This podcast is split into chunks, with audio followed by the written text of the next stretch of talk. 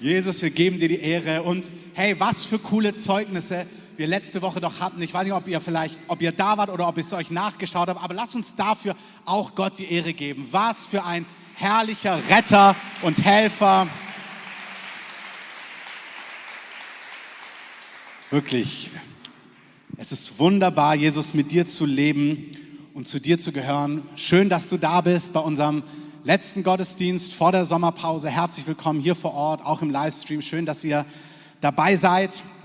Manche von euch fahren bald in den Urlaub, manche haben Urlaub, manche bleiben auch in Berlin. Aber ich habe mir überlegt, vor der Sommerpause könnte man die Predigt heute nennen, Leben wie Gott in Frankreich. Aber dann habe ich sie doch genannt, Leben wie Daniel in Babylon. Und jetzt denkst du, oh, was heißt das? Gut, dass du fragst. Leben wie Gott in Frankreich kennen die meisten von euch. Das ist so sorglos, sorgenfrei und so weiter. Leben ist interessant, wenn man mal nachschaut, woher dieser Begriff kommt. Aber ich möchte heute kurz mit euch darüber sprechen. Leben wie Daniel in Babylon. Und Herr, ich danke dir, dass du, dass dein Wort läuft und dass es ausführt, zu was es gesamt ist. Dass es aufbaut, dass es ermutigt, dass es stärkt, dass es aber auch niederreißt, dass es beruft.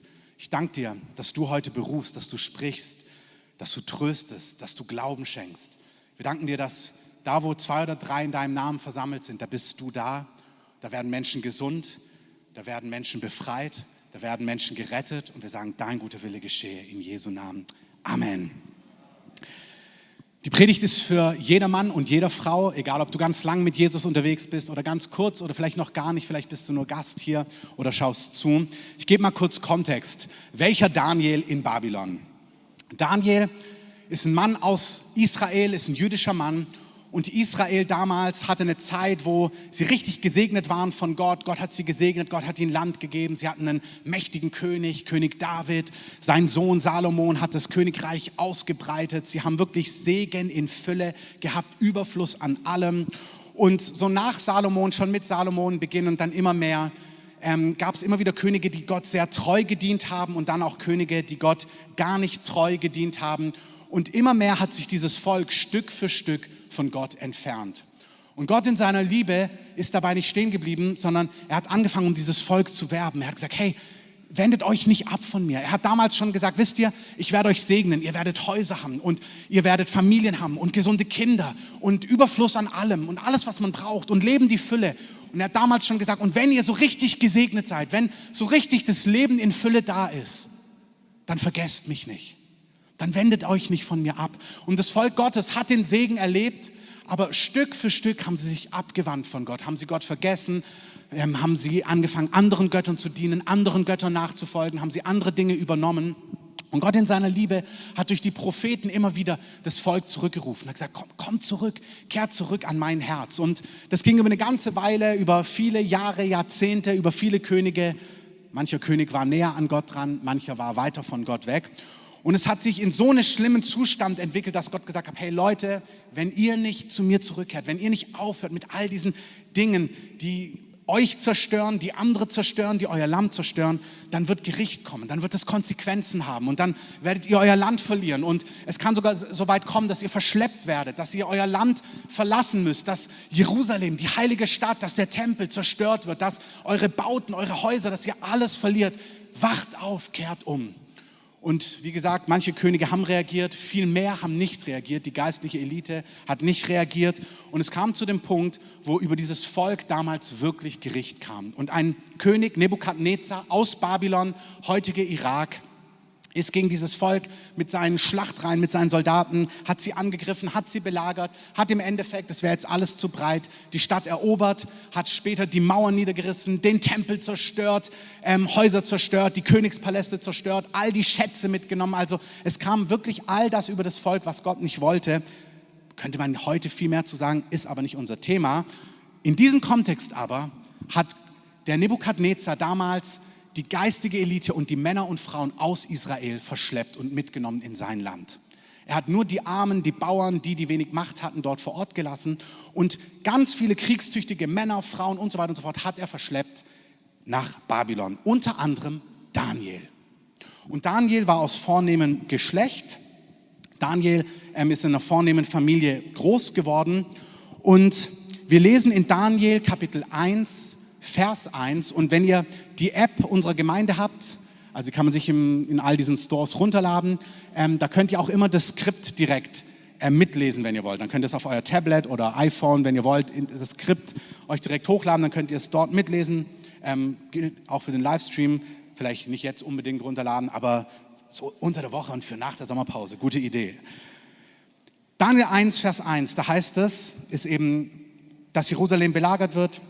Nebukadnezar, der König von Babel, ähm, verschleppt die Leute. Und dann Vers 4, Vers 3, Entschuldigung.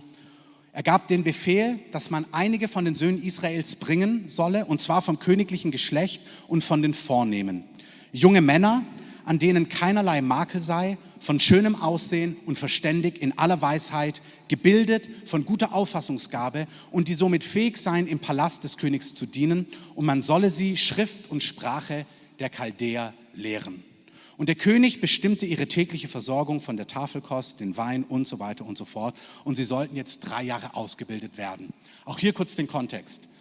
Damals die Königreiche, auch die Römer, später die anderen, auch hier die Babylonier, die haben oft die geistige Elite verschleppt und haben sie dann in ihren eigenen Ausbildungsstätten ausgebildet, um quasi ihnen ihre Werte beizubringen, ihre Gedanken, um sie dann einzubauen in ihr System und ihr breites Königreich, was sie über verschiedene Völker ging, irgendwie gut zu managen. Und deswegen haben sie fitte Leute gesucht, unter anderem diesen Daniel. Und der sollte dort drei Jahre ausgebildet werden. Und der Kontext ist ganz wichtig.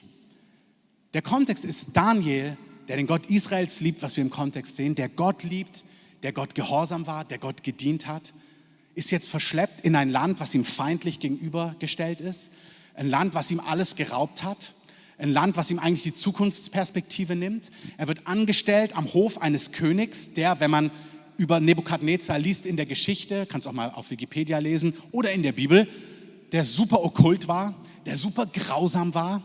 Ihr könnt nachlesen, ähm, steht im Skript zum Beispiel im zweiten König an einer Stelle 25, Vers 7. Da wird gelesen, wie Nebukadnezar mit seinen Feinden umgegangen ist, wie er sie geschlachtet hat und dieses und jenes. Also der Typ ist mega grausam. Also kein guter Vorgesetzter, kein guter Chef. Du willst nicht an seinem Hof ausgebildet werden. Aber da ist jetzt Daniel plötzlich. Drei Jahre soll er trainiert werden. Er kriegt von ihnen das beste Essen, Wein, köstliche Speisen. Und was mich total fasziniert bei Daniel, sind die nächsten Verse. Ab Vers 8, da heißt es, und geht so mit mir die einzelnen Gedanken durch. Daniel nahm es sich in seinem Herzen vor, sich nicht mit der Tafelkost des Königs und mit dem Wein, den er trank, unrein zu machen. Und er erbat sich vom Obersten der Hofbeamten, dass er sich nicht unrein machen müsse. Vers 9. Und Gott gab Daniel Gnade und Erbarmen vor dem Obersten der Hofbeamten. Ich möchte es ganz kurz erklären. Also Daniel ist jetzt am Hof eines okkulten Herrschers, der gottlos ist, der grausam ist, der böse ist. Er ist in einem fremden Land, er ist fern seiner Heimat, er liebt Gott, er war einer, der Gott geliebt hat. Er ist mit unter Gericht gekommen, obwohl er Gott treu war und Gott geliebt hat. Auch das gibt es manchmal. Und jetzt ist er an diesem Hof und mich faszinieren die zwei Schwerpunkte, die wir dort sehen. Mich bewegt total, dass Daniel das Grundsätzliche nicht bekämpft. Also er bekämpft nicht, dass er am Hof des Königs ist, dass er dort ausgebildet wird, dass er dort trainiert werden soll, dass er fern der Heimat ist, dass er einen Chef hat, der okkult ist, der gottlos ist. Das bekämpft er nicht. Aber er sagt, aber für mein persönliches Leben gibt es einzelne Punkte, da werde ich keinen Kompromiss leben und da werde ich keinen Kompromiss eingehen. Also wir sehen, Daniel ist, und das ist der Brückenschlag zu uns heute, mitten in der Welt aber er ist nicht von der Welt. Jesus sagt an einer Stelle, ihr seid in der Welt, ihr seid hier, aber ihr seid nicht mehr von der Welt. In Johannes lesen wir 15, Vers 9, wenn ihr von der Welt wäret, würde die Welt euch lieben. Aber weil ihr nicht von der Welt seid und so weiter und so fort. Johannes 16, Vers 33, in der Welt, in der wir leben, habt ihr Bedrängnis, aber seid guten Mutes. Jesus sagt, ich habe die Welt überwunden. Johannes 17, Vers 11. Jesus sagt von sich, ich bin nicht mehr in der Welt, aber meine Jünger, die an mich glauben, also wir, diese sind in der Welt. Ich, sagt Jesus, komme zu dir, heiliger Vater, bewahre sie alle die, die an mich glauben, du und ich, bewahre sie, also uns, in deinem Namen, den du mir gegeben hast, dass sie eins seien, wie wir eins sind. Das heißt, ich möchte, dass ihr das versteht. Wir sind wie Daniel in der Welt und wir leben in Berufen, in Alltagen, in Nachbarschaften, manchmal in Familien, in Umständen, in Kontexten, die sind vielleicht gottlos, die sind okkult, die sind grausam, sie haben vielleicht mit Gott gar nichts zu tun. Und dort sind wir reingesetzt. Und es gibt manche Dinge, da sind wir, die können wir gar nicht verändern, die müssen wir auch gar nicht verändern, die sollen wir in diesem Sinne auch gar nicht jetzt ganz proaktiv erstmal verändern.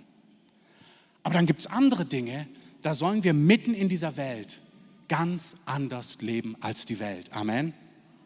Und es fasziniert mich, dass Daniel uns das vorgemacht hat. Also Leben wie Gott in Frankreich hat schon seine Berechtigung irgendwie vor der Sommerpause, aber Leben wie Gott, äh, Leben, wie da, Leben wie Daniel in Babylon, das ist ein Lebensstil, den können wir immer leben, nicht nur in oder vor der Sommerpause. Amen. Wir lesen in Philippa 2, Vers 14, da lesen wir genau diesen Gedanken. Da schreibt Paulus an die Gemeinde, tut alles, ihr in eurem Alltag, da wo ihr lebt mit Jesus, tut alles ohne Murren und Zweifel damit ihr tadellos und lauter seid, unbefleckte, also unverunreinigte Kinder Gottes inmitten einer verdrehten und verkehrten Generation, unter dem ihr leuchtet wie die Himmelslichter der Welt. Also Gott sagt, ich will, dass ihr in der Welt seid, auf deiner Arbeitsstelle, in deinem Alltag, in deiner Nachbarschaft, in deinem Kiez, dort, wo du unterwegs bist und dass du dort leuchtest wie Sternen, dass du einen Unterschied machst. Und es gibt Dinge, da machst du einen Unterschied, aber es gibt auch Dinge, du musst deinem okkulten Chef nicht gleich unbedingt stecken, dass er okkult ist und du ihm nicht dienst und nicht mitarbeitest und überhaupt in Opposition gehst, weil er sagt, das, was er da macht, ist ja Wahrsagerei, sondern du machst keine Wahrsagerei, aber du lebst in einer Klarheit, in einer Reinheit, in einer Liebe, dass dein Chef merkt, wow, mit dir ist was ganz Besonderes. Amen. Bei Daniel lesen wir nämlich Folgendes. Daniel, ich habe es wie gesagt angedeutet, ich habe mir hier aufgeschrieben, er, dient einem König, der einen komplett okkulten Hofstaat hat von Zauberern, Beschwörern und Wahrsagern. Und Daniel wird sogar als solch einer genannt und bezeichnet. Ist auch interessant. Also, wer von euch würde es mögen, wenn dein Chef sagt, ja, das ist mein Hauptwahrsager hier? Und ich sage, Entschuldigung, ich korrigiere. Ähm, ich höre den Heiligen Geist, ich bin kein Wahrsager. Aber Daniel hat sich da mitten einreihen lassen und war dort. Und jetzt ist ganz wichtig, weil manche von euch, ihr kennt Daniel nicht. Daniel, der so gelebt hat, am Hofstaat, der ausgebildet wurde, der übrigens Gunst bekommen hat. Er wollte sich nicht verunreinigen und der Hofbeamte hat ihm Gunst gegeben. Er hat dafür gesorgt, dass er sich nicht verunreinigen musste. Ich möchte etwas sagen. Das ist wie ein Nebenpunkt, aber ich bitte euch, dass ihr ihn aufmerksam zuhört. Auch in den nächsten zwei Wochen haben wir zwei Predigten aufgenommen für die Sommerpause. Das ist eine Vorbereitung für dreieinhalb. Und ich bitte euch, ihr müsst nicht Sonntag früh um 10.30 Uhr, aber wenn ihr irgendwann Zeit habt im Auto oder wo ihr seid, geht mit rein in die Thematik, weil Gott da einfach etwas, wo wir, da spüre ich, da möchte Gott etwas zu uns sagen. Und da geht es auch so um die Entwicklung, wo wir hingehen, auch als Nationen und Welt, deswegen machen wir ja die dreieinhalb. Aber ich möchte hier was vorschalten. Ich glaube, dass wir in unserem Land eigentlich nicht in eine Phase kommen, wo Verfolgung, wo ähm, große Probleme, wo wir prophezeien sollten, dass es schlimmer und finsterer und komplizierter und komplizierter wird die, das Wort Gottes zeigt uns schon etwas, wo Dinge hingehen. Aber ich möchte uns sagen, ich glaube, der Heilige Geist fordert uns auf, dass wir das nicht so aussprechen über unserem Land. Sondern ich empfinde, dass wir in unserem Land aufrichtig und gottesfürchtig leben. Und dass Gott uns so eine Gunst gibt, dass obwohl vielleicht gewisse Entwicklungen da sind, wir das Ohr der Höchsten, der Eingesetzten, egal ob Politiker, Wirtschaft, wo auch immer bekommen, dass etwas Gott in unserem Land wendet, weil wir ohne Kompromiss in einer verdrehten Welt leben. Amen. Das heißt, es mag finsterer werden, mag alles sein, aber wir leben aufrichtig, hell vor Gott und Gott wird es nutzen und wird es gebrauchen, um in unserem Land auf andere Art und Weise etwas zu verändern. Vielleicht konfrontierst du den Chef nicht direkt, dass er okkult ist, sondern du lebst aufrichtig. Gott wird dich segnen und plötzlich leiht er dir dein Ohr. Das sehen wir nämlich, dass es bei Daniel passiert ist. Daniel, auch das ist ein wichtiger Punkt, der das zugelassen hat, der so gelebt hat, wird in der Bibel, Daniel 9, Vers 23, könnt ihr es nachlesen, ähm, das ist meiner Frau gefallen, das ist nämlich ihr Geburtstag, ähm, und Daniel 10, Vers 11, Daniel wird genannt, Daniel, du vielgeliebter Mann. Also dieser Daniel, der sich Wahrsager, Zauberer nennen lässt, der an einem okkulten, grausamen, gottlosen Hofstaat arbeitet, da sagt nicht Gott, ist es ein bisschen Kompromiss? Ist es irgendwie so, dass du hier so auch so die Vorteile des Zeitalters abgreifst, die Finanzen und so weiter und so fort? Nein, Gott sagt, du bist ein vielgeliebter Mann, Daniel. Und die Art und Weise, wie du lebst, mitten in der Welt, aber nicht von der Welt, ist beeindruckend und macht einen gewaltigen Unterschied. Daniel wird viel geliebter Mann genannt. Und wenn wir dann sehen, was Gott mit Daniel macht, oh du, in der Sommerpause ist ja keine Pause von Gott, alle sagen Amen, Amen, ist ja nur Gottesdienstpause und unser vernünftiger Gottesdienst ist ja sowieso was anderes, wie wir gehört haben heute, Römer 12. Das ist auch vernünftig hier, aber es gibt auch was anderes Vernünftiges. Kannst Gott auch dienen außerhalb von Sonntagsgottesdiensten. Aber les mal das Buch Daniel. Wenn du liest, was Gott mit Daniel gemacht hat, wie Gott Daniel gebraucht hat, das ist fantastisch. Wir lesen zum Beispiel, dass Daniel, ich lese euch mal vor, ähm, Daniel 1, Vers 19, da lesen wir, der König ruft seine Berater zusammen. Übrigens hat er gesagt, wenn ihr mich nicht richtig beratet, also er hat alle seine Ratgeber, Zauberer, Wahrsager geholt und hat gesagt, ich habe einen Traum gehabt, den ich nicht verstehe. Und ich will, dass ihr mir meinen Traum sagt. Also erstens, ich sage euch nicht, was ich geträumt habe, ihr sagt mir, was ich geträumt habe. Und dann möchte ich, dass ihr den Traum noch auslegt. Und nur, by the way, um den Druck leicht zu erhöhen, um euch ein bisschen zu motivieren, wenn ihr das nicht tut, werde ich euch alle umbringen. Also das war der Chef von Daniel. Nur falls du denkst, oh, mein Chef ist so anstrengend, ich muss kündigen. Ähm, denk nochmal darüber nach. Ähm, Daniel kriegt den Traum von Gott und die Auslegung. Und dann heißt es in Daniel 1, Vers 19, und der König redete mit ihnen. Unter ihnen allen wurde niemand gefunden, der wie Daniel und seine drei Freunde gewesen wäre. Also nicht nur Daniel, Daniel hatte auch drei gute Freunde. Und sie dienten dem König. Und in jeder Angelegenheit, die der König von ihnen erfragte und die ein verständiges Urteil erforderte, fand er sie, Daniel und seine drei Freunde, fand er sie allen Wahrsagepriestern und Beschwörern, die in seinem ganzen Königreich waren, zehnfach überlegen. Das ist so stark, ey. Egal, was seine Frage war, egal, was ihn bewegt hat, Daniel und seine Crew war zehnmal besser drauf bessere Antwort, cleverere Antwort, durchschlagendere Antwort in jeder Angelegenheit. Das war Daniel. Und die Frage, und um die geht es mir heute, ist, warum? Und ich möchte eure Aufmerksamkeit nochmal auf Daniel 1, Vers 8 lenken. Daniel kommt als junger Mann alleine nach Babylon, weiß, was seine Zukunft bringen wird, kommt an den Königshof, wo es lauter köstliche Speisen gibt und dann heißt es dort in Vers 8, und Daniel nahm sich in seinem Herzen vor, sich nicht zu verunreinigen. Damals, das ist, hat mit jüdischen Geboten zu tun, das Essen, was es dort gab, Schweine, Krabben und so weiter und so fort, das konnte er als Jude nicht essen. Und er wollte sich nicht verunreinigen. Heute gibt es andere Dinge, die uns verunreinigen. Das Wort Gottes ist klar, wo wir in dieser Welt sind. Und es gibt Dinge, die deine Nachbarn, deine Freunde, vielleicht deine Familie, deine Arbeitsstellen leben, wo du sagst, ey, da mache ich nicht mit. Also ich arbeite in meinem Steuerbüro aufrichtig, aber das mache ich nicht mit so. Das ist Unrecht. Und Daniel hat sich entschieden, als junger Mann, hat er sich in seinem Herzen was vorgenommen. Er hat gesagt, nein, ich lebe aufrecht vor Gott. Daniel hat sich entschieden, vor Gott aufrecht zu leben. Und das bedeutet für mich, das hat Daniel nicht kurz nach seinem Umzug nach Babylon entschieden, so zu sein.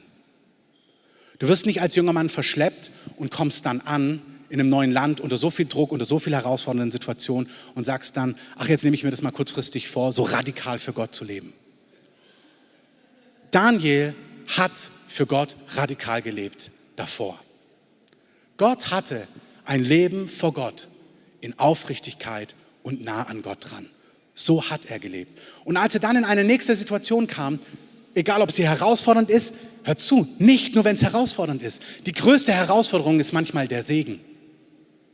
Es gibt in Sprüche ein Satz, da da gibt es eine Unterscheidung, ich habe es nicht aufgeschrieben, das kommt mir gerade, da ist eine Kapitelunterscheidung, aber eigentlich die Kapitel sind eingefügt, die gab es ja nicht. Da heißt es, deine Gabe wird dich vor Könige führen. Wenn du deine Gabe zur Exzellenz bringst, wird sie dich vor Männer und Frauen von Autorität führen. Du wirst gesehen werden. Der nächste Vers, da ist eine Kapitelunterscheidung in Sprüche, aber eigentlich ist da nichts. Der nächste Vers ist, wenn du am Tisch eines Königs sitzt, tu ein Messer an deine Kehle, damit du nicht gierig auf seine Leckerbissen wirst. Das heißt, Gott sagt, dein Talent, dein Segen, das, was ich dir gegeben habe, das wird dich segnen. Wenn du dann in gesegneter Position bist, werd nicht korrupt. Wenn der Segen da ist, wenn ich dir Türen öffne, bleibe aufrichtig, bleibe gottesfürchtig, bleibe treu im Kleinen. Das ist, was das Wort Gottes sagt. Und das hat Daniel gelebt. In der Herausforderung hat er gesagt, ich verunreinige mich nicht.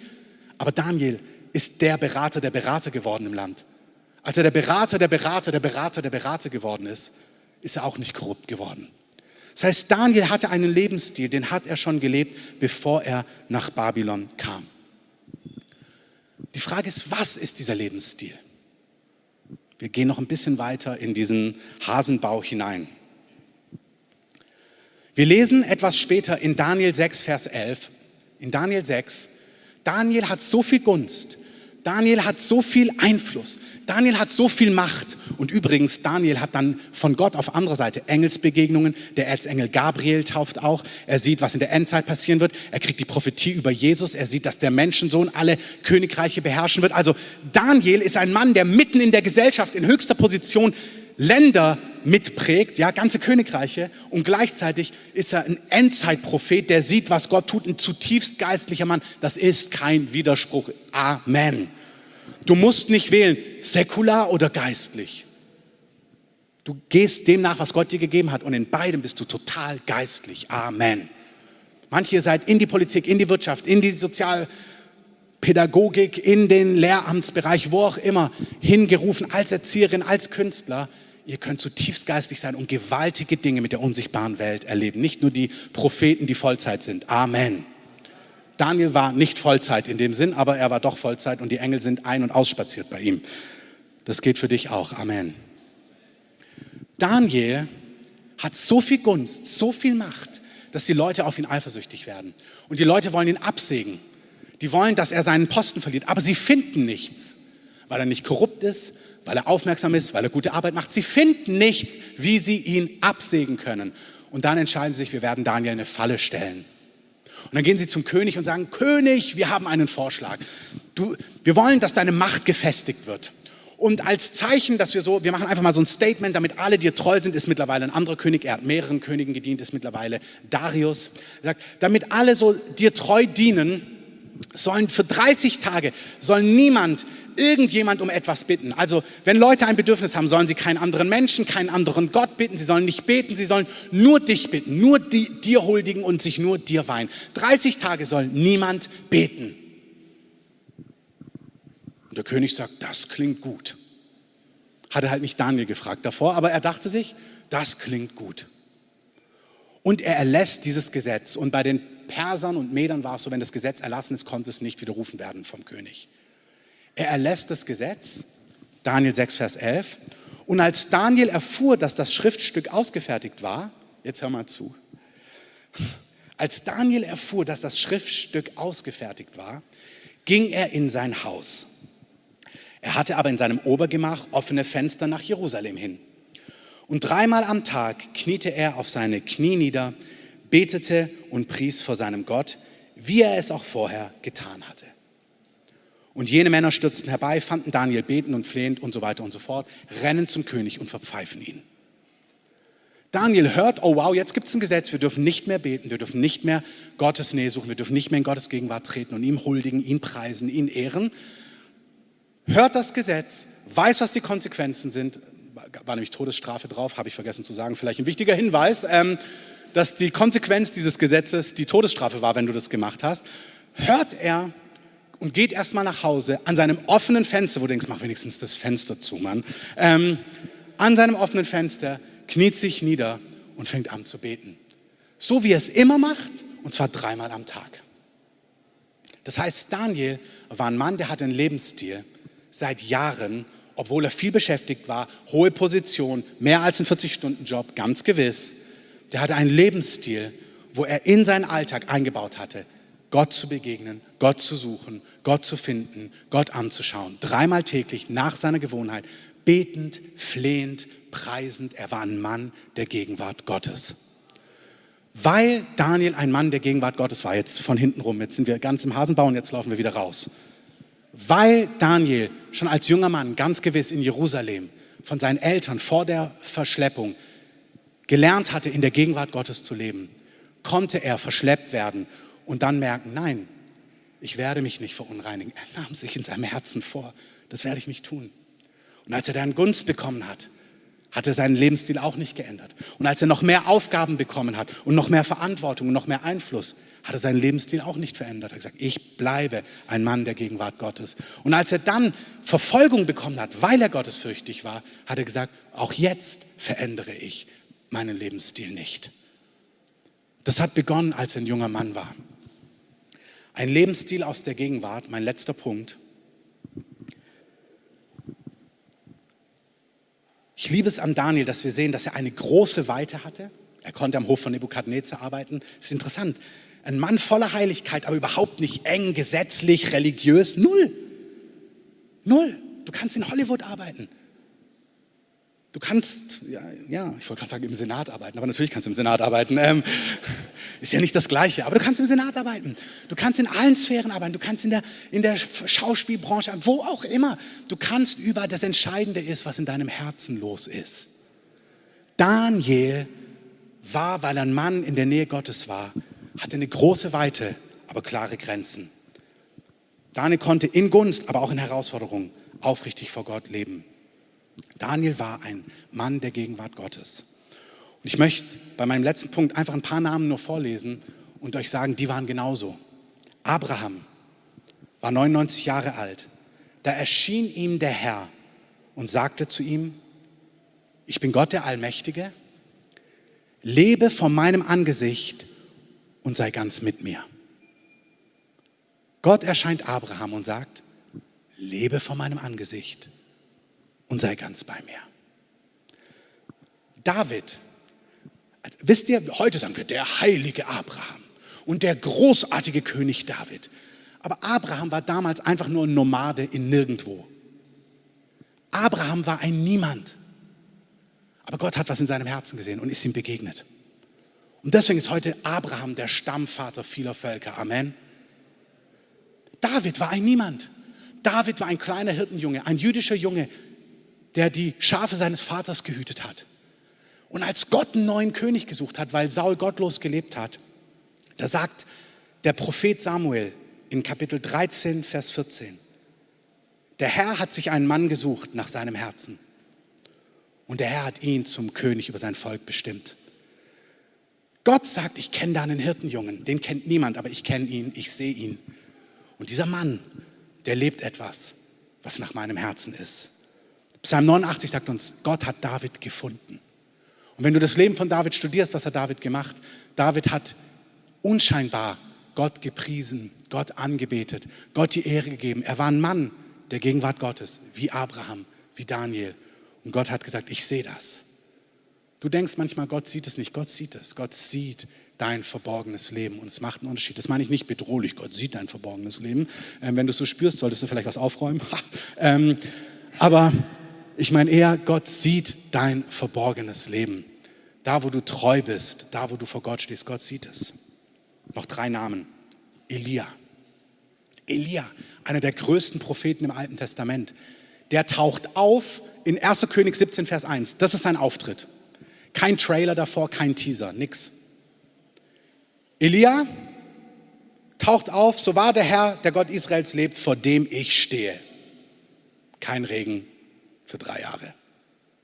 Und einer der größten Propheten, du denkst dir, Elia, woher kommst du? Wer bist du? Wo, wo bist du ausgebildet worden? Was ist dein Trainingsfeld gewesen? Wissen wir nicht. Aber Elia sagt, das definiert mich. Ich bin Elia, der vor Gott steht. Ich bin Elia, der nah an Gott dran ist. Das ist mein Leben. Und plötzlich ist er auf der Bühne. Gott sieht ein verborgenes Leben. Maria, Es gab viel zu tun, Neues Testament. Die Schwester Martha hat fleißig mitgearbeitet, was toll ist, da ist nichts falsch dran, bitte nicht das eine gegen das andere ausspielen. Aber als Jesus ins Haus kommt, da arbeitet Martha viel und, und Maria sagt, nee, ich setze mich jetzt hin und hör zu, was Jesus sagt. Und Jesus sagt zu ihr diesen fantastischen Satz, Johannes 10, Vers 42. Es fängt an 41, Martha, du bist um viele Dinge beunruhigt. Also Martha war eine gute Frau, Jesus hat sie geliebt, lesen wir an anderer Stelle, also als Freundin.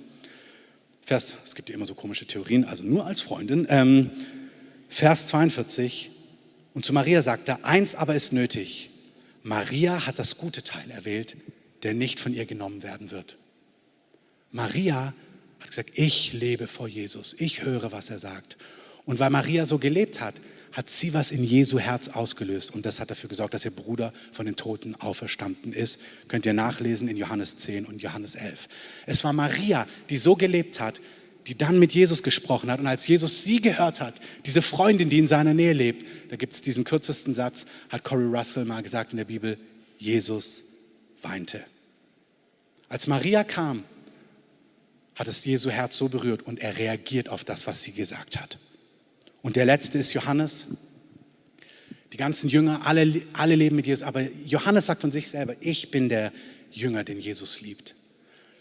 Und er definiert sich selber so. Und er lebt, lebt nah an ihm dran. Und auch beim letzten Abendmahl, da sitzen alle so drumherum, aber Johannes wollte immer den Platz neben Jesus haben. Und Johannes, heißt es, legte seinen Kopf an seine Brust, ganz nah an Jesus hin. Sagt, da will ich leben. Er war ein Mann der Gegenwart Gottes. Und als es dann um so eine tricky Frage ging, nämlich, ey, wer wird Jesus verraten? Jesus hat nämlich gesagt, einer von euch wird mich verraten. Natürlich haben sich alle gedacht, interessiert mich gar nicht. Also wir fragen nicht nach, aber alle haben sich gedacht, wer? Und keiner hat sich getraut, ihn zu fragen. Und dann sagt Petrus zu Johannes, Johannes, könnt ihr nachlesen in Johannes 13, frag du ihn. Und Johannes, der nah an Jesus dran war, hat, fragt Jesus und Jesus gibt ihm die Antwort. Das heißt, ich meine, ich muss das Wasser ja im Mund zusammenlaufen. Ist ja besser wie Gott in Frankreich. Amen. Wer so lebt, der kriegt vertraute Geheimnisse von Gott mit. Dessen Gebet hört Gott, das rührt was im Herzen Gottes aus.